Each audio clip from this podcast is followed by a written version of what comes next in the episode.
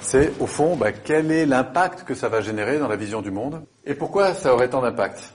Si on va juste un peu plus loin sur euh, l'expérience, on est toujours sur notre cercle vision du monde hein, qu'on a abordé au début de notre parcours. Qu'est-ce qui se passe? Qu'est-ce qui fait que vous allez imaginer que vous avez de la confiance en vous? Qu'est-ce qui fait que vous dites que vous êtes bon? D'abord, est-ce qu'il y a un domaine dans lequel vous êtes bon? Oui. Ouais, il y en a plusieurs, Ouais. heureusement. tu, tu- tu veux bien nous en citer un pour toi? Euh, bah, je dirais animation d'équipe, par exemple. D'accord. que Ça, c'est un domaine dans lequel tu te sens je me sens bien. bien à l'aise. D'accord? Hein, Donc tu as un ressenti positif. Regarde ça.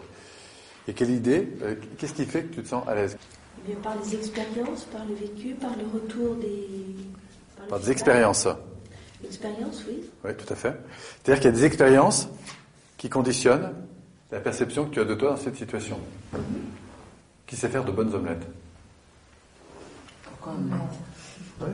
Pour prendre un exemple, tu sais faire de bonnes omelettes? Ouais, Tu as un talent pour ça? Pas plus que si, ça. si je commence à rater mon omelette, tu, tu la rattrapes? Oui, tu je- sens capable? Ouais. Pourquoi? Quand tu sais ça? Parce que j'ai eu plaisir à le faire plusieurs fois et que. Et ça a marché. ça Encore une fois, il y a des résultats qui ont conditionné une perception des choses. Et ce qui est intéressant, c'est qu'avec cette affaire d'omelette, comme il a une vraie perception de lui-même comme étant capable parce qu'il s'est appuyé sur des résultats ou parce qu'on lui a dit ou parce que je sais pas quoi, toujours est-il que la perception qu'il a entraîne un sentiment de confiance à l'égard de ça.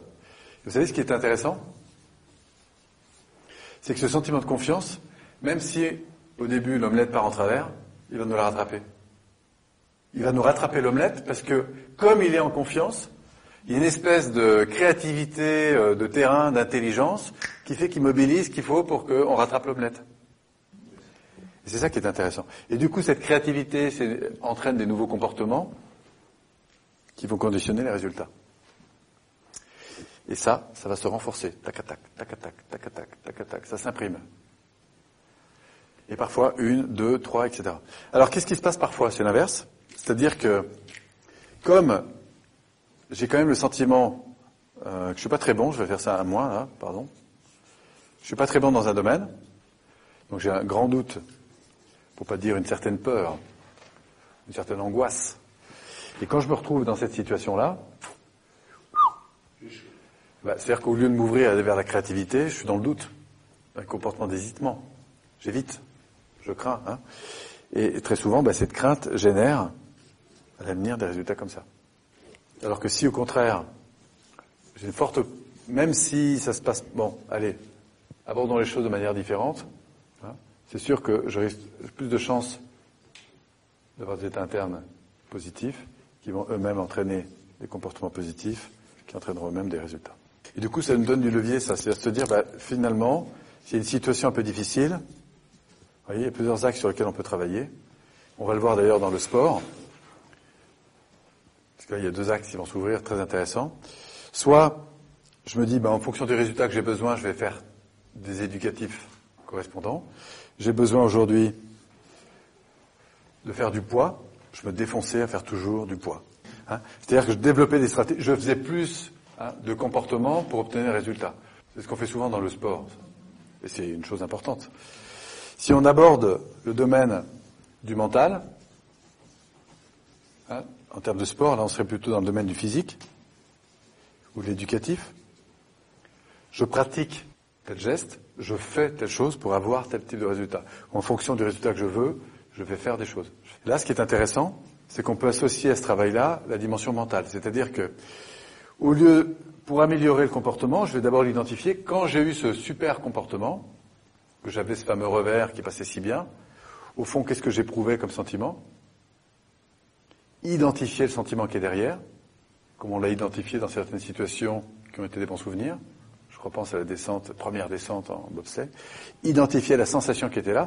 Mais pour aller chercher cette sensation, j'ai sollicité le mental. Et notre entraîneur mental, à la différence de l'entraîneur sportif, qui va le compléter, lui, il va s'appuyer sur la perception des choses.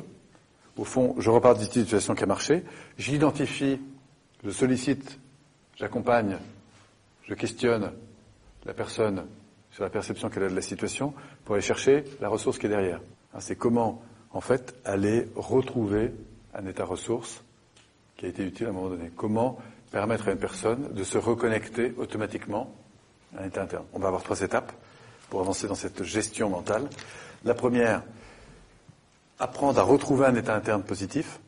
On verra ensuite comment choisir un état interne dans lequel j'aimerais être plus souvent et mettre en place un déclencheur. Et puis enfin, on travaillera sur, euh, là on va croiser le travail sur l'objectif, ce par quoi on a commencé, et enfin rajouter la notion d'état interne ressources en associant en fait un objectif donné, donc préparation à une situation importante, la perception qu'on a, les états internes, les comportements, et on va faire un bloc de tout ça. Et c'est comme ça qu'on va renforcer le système de croyance. Le sentiment que je peux réussir